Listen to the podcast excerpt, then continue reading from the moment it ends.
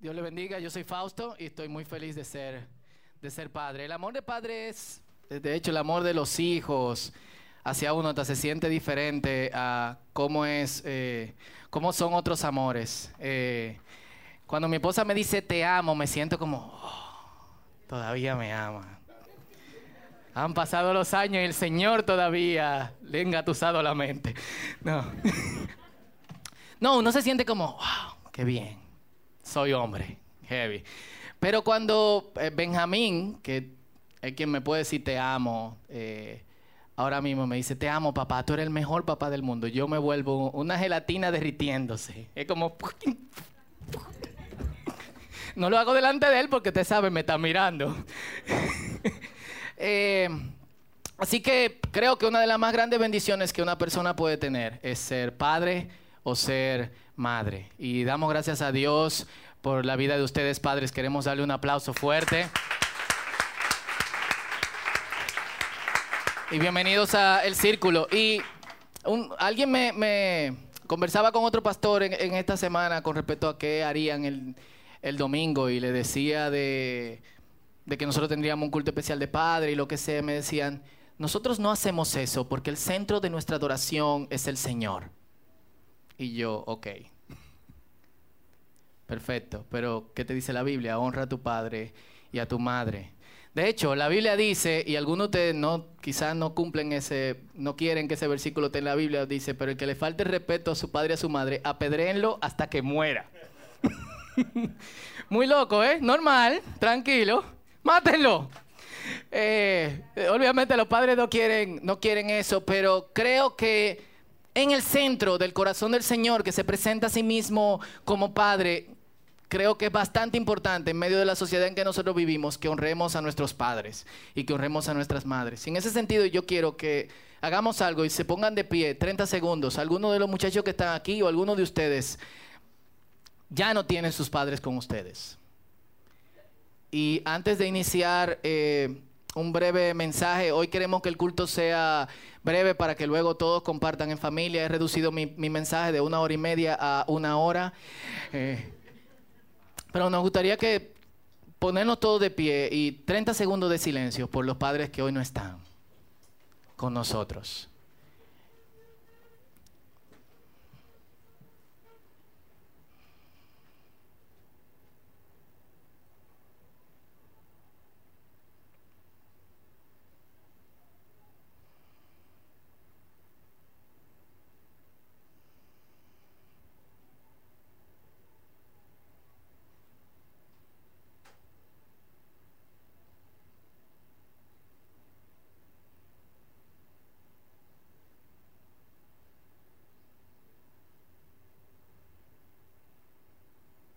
Señor, y en este momento aprovechamos para pedir por nuestros hermanos que un día como hoy no tienen sus padres presentes, ya sean porque están en tu presencia o porque están lejos, no cerca, o porque simplemente nunca lo conocieron. Y sabemos, Señor, que tú que te presentas como Padre, sabes eh, el anhelo que hay dentro de cada uno de nosotros. Tú estableciste cierto orden y el anhelo que hay en nosotros de de que esa persona que hoy ya no está, por diferentes razones, esté. Y te pido que, nuestros hermanos que tienen sus padres distantes o fallecidos sean fortalecidos hoy con todo el poder de tu fuerza. Y tú, Señor, hoy más que nunca te presentes como su Padre Celestial, nuestro Padre que esté en los cielos.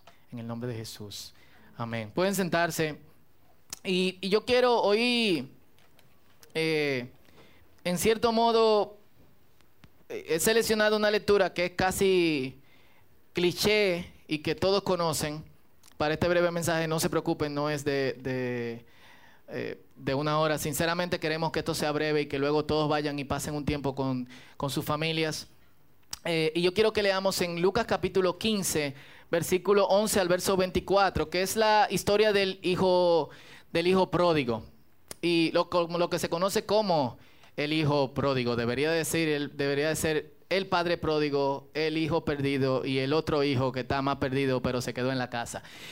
Solamente vamos a usar parte de esta de esta lectura. Para los que no entendieron mi última, casi siempre nosotros atacamos, y una vez lo hablamos hace mucho tiempo en el círculo, casi siempre nosotros atacamos al hijo que se fue de la casa y degató todo su cuarto y se... Pero también el hijo que, que, está ahí, que representa a la gente que es religiosa y que es fiel a Dios, pero está lejos de Dios, aún estando cerca de Dios, también es un hijo pródigo. Hay diferentes formas de estar lejos de Dios. Así como hay diferentes formas de estar lejos de los padres. Hay hijos que están ahí pero no están. Y hay hijos que están lejos y que quizás están mucho más eh, próximos. Pero no quiero enfocarme en esa parte eh, hoy y solamente vamos a leer una parte del texto. Y aquí está proyectado. Dice así, y es Lucas, perdón, capítulo 15, 11 al 25.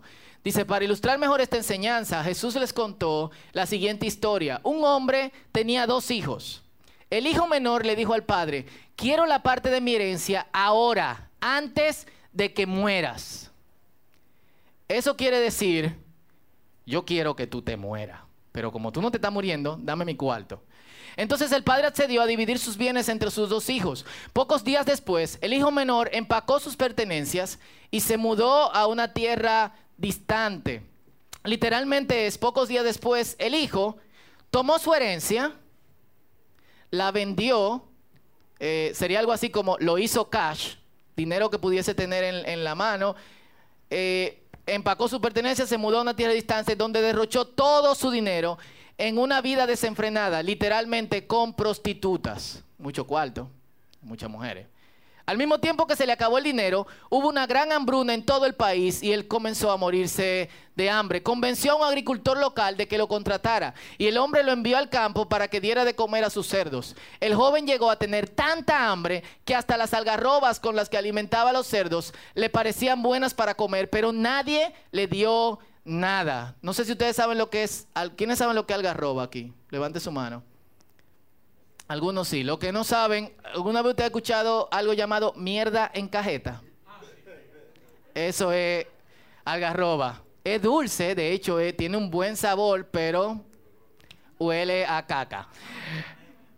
Eh, y dice que hasta las algarrobas con las que alimentaba a los cerdos le parecían buenas para comer, pero nadie le daba nada. Cuando finalmente entró en razón, se dijo a sí mismo, en casa hasta los jornaleros tienen comida de sobra y aquí estoy yo muriéndome de hambre.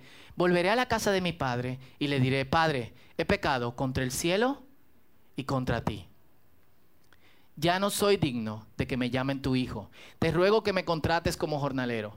Entonces regresó a la casa de su padre y cuando todavía estaba lejos, su padre lo vio llegar. Lleno de amor y de compasión, corrió hacia su hijo, lo abrazó, lo besó. Su hijo le dijo, Padre, he pecado contra el cielo y contra ti y ya no soy digno de que me llamen tu hijo. Sin embargo, su padre dijo a los sirvientes, como si no lo estuviese oyendo, rápido, traigan lo mejor túnica que hay en la casa y vístanlo. Consigan un anillo para su dedo, sandalia para sus pies, maten el ternero que hemos engordado. Tenemos para celebrar con un banquete porque este hijo mío estaba muerto y ahora ha vuelto a la vida, estaba perdido y ahora ha sido encontrado.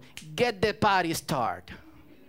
Eso es lo que dice ahí. Entonces comenzó eh, la fiesta. Como algunos ya saben, yo tengo, desde que nació Daniela, estoy preparándome para eh, defenderla de unos monstruos llamados novios. Eh, yo tengo un amigo que no está muy lejos de aquí, eh, no sé si está aquí en esta mañana, que dice que su hija va a ser la primera monja cristiana. Eh, y el otro día también estábamos conversando con, o sea, uno tiene este sentido de, de protección. No sé, uno es novio, pero uno quiere que de alguna forma protegerlo de los novios. ¿Por qué será? Eh, Y, el otro día estábamos hablando con, alguien, con otro, con otro padre sobre, sobre su hija. Era una pareja, acabamos de conocer, salimos a, cenar y, estábamos hablando de los procesos de cambio en la vida de, eh, de los hijos. Yo recuerdo a Benjamín, era un niño sumamente tranquilo, tú lo sentabas ahí y ahí se quedaba. Benjamín oía Benjamín, Benjamín, por todos lados. Eh, un amigo siempre no vocea, se va a poner peor, pero nosotros no le hacemos caso. La cuestión es que todos los que han sido padres saben que cada vez que tú te adaptas a un proceso, viene un proceso nuevo. Y estas personas nos estaban contando cómo su hija, cuando tenía 14 años, dicen, fue como si vinieran los extraterrestres. En esta iglesia no creemos en el extraterrestre, por si acaso, pero fue el ejemplo que él nos dio. Y se llevaran a nuestra hija y pusieran, a, fue, era otra persona. Y cinco años después, ella regresó. O sea, dicen, ¿eh?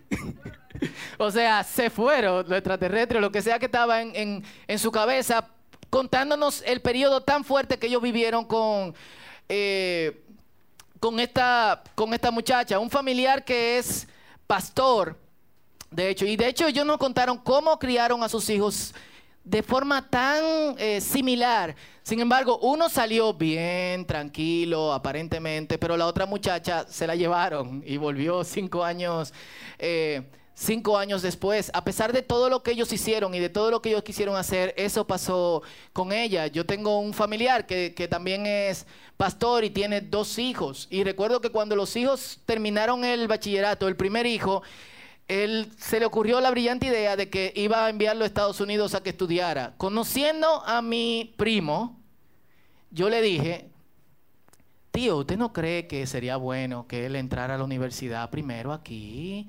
Se adaptara, usted lo está vigilando, está viendo, la universidad es un proceso traumático para los muchachos, es como cuando te abren una jaula y tú sales. No creo que sea una buena idea que lo envíen a Estados Unidos. Eh, sin embargo, mi, tío viajó con él, le alquiló un apartamento, le compró un carro, lo mudó. Eh, y ver este, el Instagram de este muchacho al día de hoy es como que, ¿qué? O sea, a veces me da ganas de decirle, loco, eso fue lo que tú eh, aprendiste, la botella de ron, la copa, las mujeres con poca ropa y todo lo demás. Es como que, ¿por qué? Mi tío ve eso, pero a pesar de eso, su niña también se gradúa de bachillerato y yo le digo lo mismo. Eh, tío, mire, yo creo que ella primero debería de estudiar en la universidad aquí, que usted la vea y después te la envíe para Estados Unidos. No, yo creo que bueno, y no sé cuánto, bla, bla, bla. Llevó tres meses después, la muchacha está embarazada, tiene una niña, deja la universidad y el Instagram lo mismo. Casi toda nuestra paternidad y esa cosa me hace, me hace pensar en esto. Casi toda nuestra paternidad se enfoca en una cosa. Querer de alguna otra manera controlar lo que va a suceder con la vida de nuestros hijos.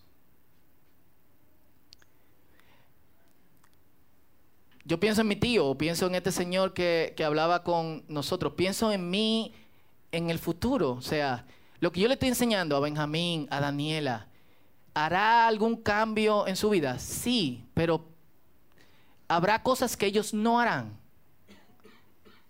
O habrá cosas a las que ellos sí se, se, se, entregarán. Y casi todo, toda nuestra paternidad de alguna otra manera es esto, estar en control. La pregunta es, ¿podemos?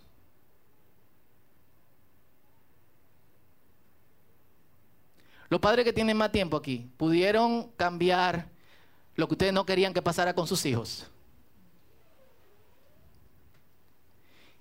Y, quiero reflexionar brevemente alrededor del fragmento que leímos de esta famosa parábola. Y no es la parábola completa, pero que reflexionemos alrededor de esto. Es nuestra naturaleza controlar.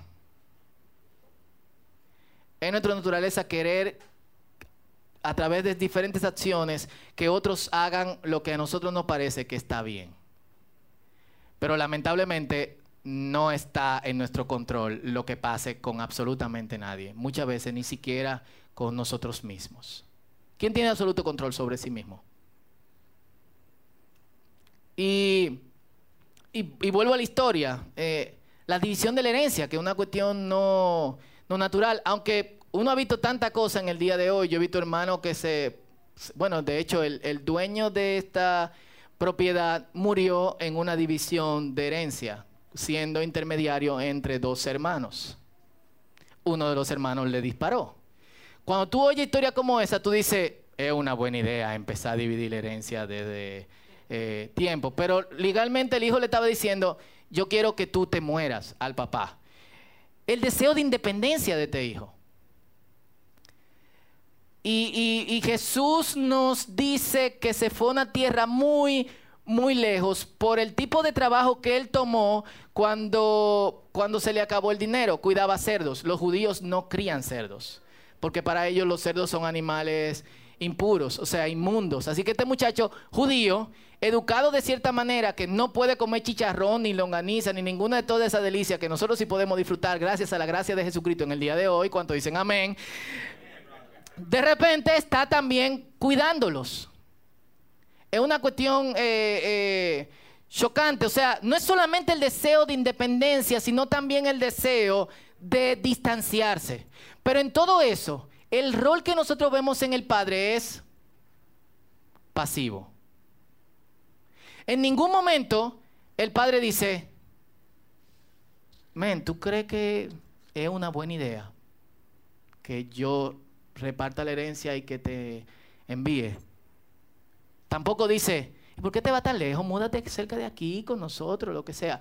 En todo este momento el Padre simplemente está tranquilo, en paz, es por lo menos lo que, lo que de alguna otra forma pudiese, pudiésemos ver o pensar mientras nosotros observamos la denigración del hijo. A diferencia de mi primo, que yo puedo ver por Instagram cuál, qué es lo que está viviendo y qué es lo que está pasando, en esa época no había ni teléfonos celulares, ni teléfono, ni internet, ni nada por el estilo. O sea, un hijo se iba y era como que estaba muerto, que es lo que el, padre está de alguna otra forma diciendo, el hijo se va denigrando y en su denigración tiene tiempo de pensar.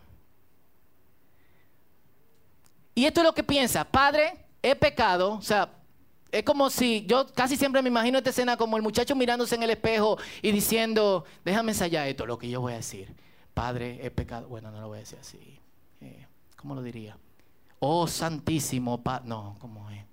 Padre, he pecado contra el cielo y contra ti. Un famoso autor señala que, que de hecho esta, esta frase, Padre, he pecado contra el cielo y contra ti, nos aterriza un poco en el contexto en que Jesús quiere expresar, a pesar de que se refiere, el que está tomando esta parábola para señalar que el amor de Dios es tan profundo que incluso si un hijo se pierde, si un hijo se va, ese amor todavía sigue ahí. Él quiere todavía aterrizar la historia al amor de un padre terrenal. El hijo está diciendo, he pecado contra Dios, me he descarriado y he pecado contra ti, ya yo no merezco ser llamado tu hijo por estas, por estas dos cosas. El volver en sí es, primero, dice, volvió en sí y pensó. ¿Qué quiere decir? Todo ese tiempo nunca pensó. Y se volvió en sí y pensó, wow. Y esto es lo que piensa. Yo estoy aquí y ni siquiera puedo comer de lo que le dan a los cerdos. Tú dirías como que arráncale la cuestión a los cerdos. Aparentemente él estaba fuera de la reja y quienes le daban la comida a los cerdos eran otras personas. Ni siquiera eso. Yo me hubiese tirado con los cerdos. Dame mi cuestión. Pero él no lo hizo. Eh, piensa primero y dice, esto es lo que yo tengo que hacer, pero luego acciona. Y acciona hacia el Padre, que es el verdadero arrepentimiento. Y quiero tomar un paréntesis y llevarnos a esto. Muchas personas piensan que arrepentimiento es solamente me sentí mal, yo me siento mal. Y hay muchos que se sienten tan mal que corren de Dios. ¿Ustedes no conocen esas personas? Que dicen, ven, que yo, yo, yo, yo le he pensado bien, yo tengo una vida tan baja y yo he tocado fondo y tú no sabes cómo yo estoy viviendo. Yo no merezco acercarme a Dios. A diferencia del hijo pródigo que dijo, yo no merezco, yo he pecado contra el cielo y contra ti, yo no merezco ser llamado tu hijo, pero él no corrió del Padre, sino que él hizo, se acercó al Padre. El verdadero arrepentimiento no es como hemos eh, señalado muchas veces aquí en el círculo, no es una postura negativa. Ay, Dios, me siento mal, yo siento arrepentido. El arrepentimiento es literalmente recapacitar. La dirección en que yo estoy llevando no está bien. Y creo que todas las pruebas a su alrededor eh, lo destacaban de alguna u otra manera. ¿Quiénes han estado cerca de cerdos? ¿Quiénes aguantan ese olor? En, los cerdos, no cuidarlo, ¿eh? comerlo aperísimo, pero no. Eh, cuidarlo. Nosotros estábamos en Cotuí el otro día y cerca del centro comunitario que, que apoyamos, eh, habían siete, ocho cerdos, pero unos cerdos, o sea, cerdo de cualquier cosa, esto es como un camión. Eh, y el olor era despreciable, o sea, imagínense sentarse ahí, ver esto, eh, tocó fondo, fue su punto más, más, más bajo y su arrepentimiento fue pensar en no estoy bien, decirse a sí mismo debo de actuar y tercero actuar, eso es arrepentimiento. Cuando no hay un cambio de dirección, el arrepentimiento no es genuino. Y el arrepentimiento comprende de alguna otra manera, eh, de alguna otra manera esto. ¿Y, ¿Y por qué vuelve? Es una buena pregunta. El hijo vuelve porque es hogar. Vuelve porque es casa. Él nunca había tenido la oportunidad de compararlo con otra cosa. Nunca. Pero en el momento de compararlo, él se da cuenta que su casa no es solamente casa para él. No es solamente un espacio seguro en el que él podía interactuar con sus hermanos y con su familia, probablemente con sus hermanas también. Sino que era incluso seguro para la gente que servían en su casa. Él estaba recibiendo un trato como siervo donde ni siquiera le daban comida, probablemente le daban un chin de dinero y pasaba hambre. Y en ese espacio pensó, yo en la casa de mi padre, en esta posición, estaría mejor. En poca palabra, todo lo que yo observé de mi padre era muy, muy diferente, muy diferente a esto. Estar en casa es mejor. Si bien como padres no podemos controlar qué pase con nuestros hijos. Sí podemos brindar un contexto de, protección, educación, que es lo que debemos hacer. Comida, no es de que, bueno, viejo, haz lo que tú quieras porque yo no te puedo controlar y a pesar de la educación que yo te dé, tú vas a salir como a ti te dé tu gana. No. Obviamente tenemos que tener un ambiente controlado en nuestros hijos donde haya un balance entre disciplina y, amor enseñarles carácter, prepararlos para el mundo. Hoy nosotros nos enfrentamos a diferentes retos como, eh, como padres. Noel y yo a veces consideramos en algún punto de nuestra vida, dentro de 10, 15 años, quizá vivir en, en Argentina y decimos no. Porque a pesar de que todo lo que, lo que vivimos en este país pensamos, aquí la cosa está muy loca nosotros vemos lo que, lo que es criar, hemos visto lo que es criar hijos en Argentina, eh, desgraciadamente. Nosotros vemos los adolescentes de 10 y 12 años fumando marihuana en, la calle. Nosotros vemos la niña de 8, 9, 10 años, aunque usted no lo crea, besándose con otra niña en una guagua. Eh, una vez yo estaba comiendo con, una, con una familia, eran las 12 del del mediodía y anuncian, ok, ahora vamos a presentar las, eh, las, primeras imágenes de la sesión fotográfica de la revista Playboy de Argentina, la primera revista Playboy de Argentina. Estamos comiendo en la noticia a las 12, hay niños de 4 años, 2 años, y lo que yo pienso es que si van a pasar fotos, solamente van a enseñar la cara de la mujer, o la van a enseñar eh, con poca ropa, o le van a poner el blur que le ponen a veces. No, señores. Las imágenes eran tal ¿Cuál? Mujeres pobrecitas que no tenían dinero para comprar su ropa. Eh, y para mi sorpresa, no es que están pasando esto, sino que la familia con quien yo me estoy quedando, una familia cristiana, eh, ni se muta, siguen comiendo mientras este niño está viendo esto. Sin embargo, si tú eres cristiano y vives en Argentina, tú tienes que criar a tu hijo.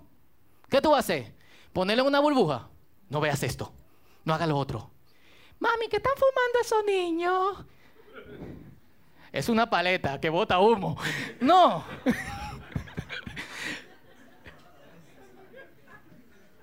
De alguna otra manera, está, buena esa idea, ¿eh? De alguna otra manera, tú tienes que sentarte. Yo recuerdo un, amigo eh, pastor que ahora se mudó a, a Nueva York. Y él cuenta que su hijo de siete años se monta en el tren con su, con su esposa eh, y cuando están con su esposa en, el tren, eh, hay dos tipos que están como que pegándose por el movimiento del tren y de repente el otro tipo le pega el, beso al otro tipo, hombres, los dos. Y se agarran la cabeza y se empiezan a besar apasionadamente y el chamaquito se queda ahí que... La mujer agarra a su hijo su cabeza y como que... No lo mires. Y llega a la casa la armada. No tenemos que mudar a República Dominicana otra vez. Yo no voy a vivir en este caos. Esto es una locura. Este país le va a caer un meteorito. Le va a abrir un hoyo. Ah, ah, ah. Eh, y sin embargo, él dijo, no, no, no, espérate. Dios nos mandó aquí. Vamos a explicarle. Mira, en este país, eh, lamentablemente, del contexto en que nosotros vivimos es muy diferente. En este país pasan esas cosas. Y él se sentó con su hijo y le explicó lo que pasaba en ese país. Y le dijo, tú vas a tener que vivir e interactuar con eso.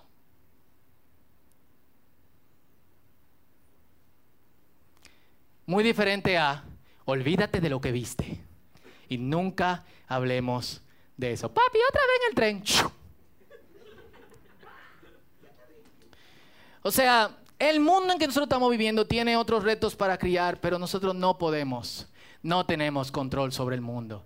De hecho, aun si oráramos para que eh, de alguna otra forma nuestros hijos no vieran absolutamente nada de lo malo, no vivieran nada de lo malo que está pasando en este mundo, tendríamos que mudarnos a una loma en Constanza, comprar tres gallinas, un cerdo, una vaca con un toro para que tengan becerrito y sembrar mal de mato. O sea, tú tendrías que aislarte y esa no es la fórmula. No podemos controlar de ninguna manera. Y se lo digo más a nosotros que tenemos hijos pequeños. Pero lo que sí nosotros podemos hacer es que nuestras casas sean lugares donde nuestros hijos quieran volver.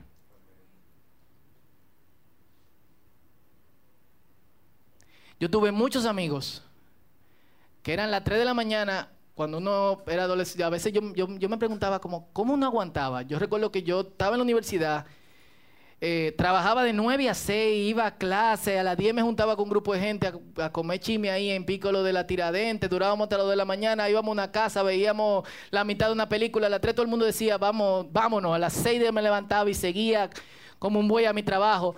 Pero había muchachos que a las 3 se iban a la otra casa donde alguien aguantaba hasta las 4. Y a las 4 se iban a la otra casa donde aguantaban hasta las 7. Había la casa de una, de hecho ya viene aquí al círculo, que las puertas siempre estaban abiertas, 24 horas, los 7 días de la semana. No importa la hora que tú pasabas. Y era del lugar favorito para esos muchachos que de alguna otra manera no querían llegar a su casa. Yo no comprendía eso. Yo decía como que, wow, pero men, tú no duermes. Años después yo me di cuenta que estos muchachos y estas muchachas, su casa no era un hogar. ¿Y qué mal eso? Qué mal que, que si algún día tu hijo se va y gasta todo lo que tiene y se entrega una vida en desenfreno y toca fondo, no pueda decir, yo quiero volver con mi papá.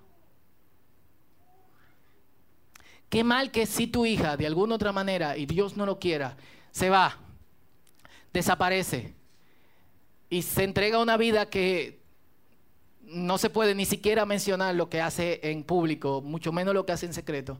Qué mal que cuando toque fondo no pueda decir, quiero volver a la casa de mi padre. Este papá, y es lo que yo quiero destacar, y, y de hecho Timothy Keller llama a esta parábola la parábola del padre pródigo. Pródigo es una persona que es extravagante, porque quien es extravagante es el papá. Cuando el hijo llega, el papá no lo deja hablar, lo calla, lo besa, lo abraza. El papá corre. Correr era en contra de las normas. Uno, porque la gente no usaba pantaloncillo. Estamos entre adultos aquí. Y dos, porque una persona que tenía un estatus mayor sobre otros no corría hacia la persona que tenía un estatus menor que él. El hijo tenía que correr al padre. El padre es quien corre al hijo, lo abraza, le dice, hey, muchacho, ropa, en ese tiempo también la gente tenía una ropa extra para las personas que visitaban la casa. Calzado. Solamente la gente que tenía dinero tenía sandalias. Y dale el anillo. Maten un celdo. Busquen una banda de robo, de perico ripiado. ¿Qué es lo que te gusta, muchacho? Bachata. Ok. Después hablamos de eso, pero de bachata. Y vamos a celebrar, porque mi hijo que estaba muerto ha regresado. el Padre hace que volver a casa sea, sea, sea casa. No hay otro lugar. Y lo que sí podemos hacer, y esto no tengo orden de prioridad también, es entregar cada día a nuestros hijos a Dios. Dios sí tiene el control de todo lo que pase. Y, y, no quiero que vean esto como que me estoy poniendo como ejemplo. Creo que me falta mucho para ser el mejor padre del mundo. Pero algo que yo hago que mis hijos no saben entrar a la habitación en la noche o muy temprano en la mañana, sentarme al lado de Benjamín, tocarle la cabeza y orar por él. Pararme en la cuna de Daniela y orar por ella. Yo no sé qué ellos van a hacer mañana. Yo no sé qué ellos decidan hacer. Es muy probable que si ellos se van como hijo pródigo cuando vuelvan, si Dios no me ha transformado lo suficiente, yo estoy esperándolo con el arco y la flecha. Vete de aquí, deshonraste esta familia. Ojalá no. Pero lo que yo espero es que sea Dios que de alguna otra manera lo cuide. Y con eso que yo quiero dejarlo en esta mañana. Es una reflexión, no es ni siquiera algo tan profundo que ustedes no puedan cavarlo, ni ninguno de nosotros podamos repensarlo. Pero es tan sencillo que muchas veces es difícil de cumplir. No tenemos el control sobre nuestros hijos. Ni sobre las decisiones que van a tomar, ni sobre lo que van a hacer. De hecho, tenemos poco control sobre las cosas de esta vida. Pero hay algo que sí nosotros podemos controlar, que el espacio donde nosotros vivimos sea un espacio que ellos llamen hogar. Que si alguna vez se van, ellos puedan decir, yo vuelvo. Que nosotros seamos los padres y madres que reciben, no que reprochan. Este padre tenía mucho que reprochar. Acabaste con mi dinero, me dejaste la ruina, me dejaste la vergüenza, solamente oigo los cuentos que dicen de ti. Pero él le interesaba algo mucho más que su reputación de padre. Él le interesaba su hijo. Y la otra cosa que debemos hacer y que podemos hacer es orar. Sean padres jóvenes, sean padres muy adultos o sean personas que van a ser padres. Yo creo que son cosas que nosotros tenemos que tener sumamente presentes. Y yo sé que Dios va a estar con nosotros. Amén. ¿Por qué no oramos?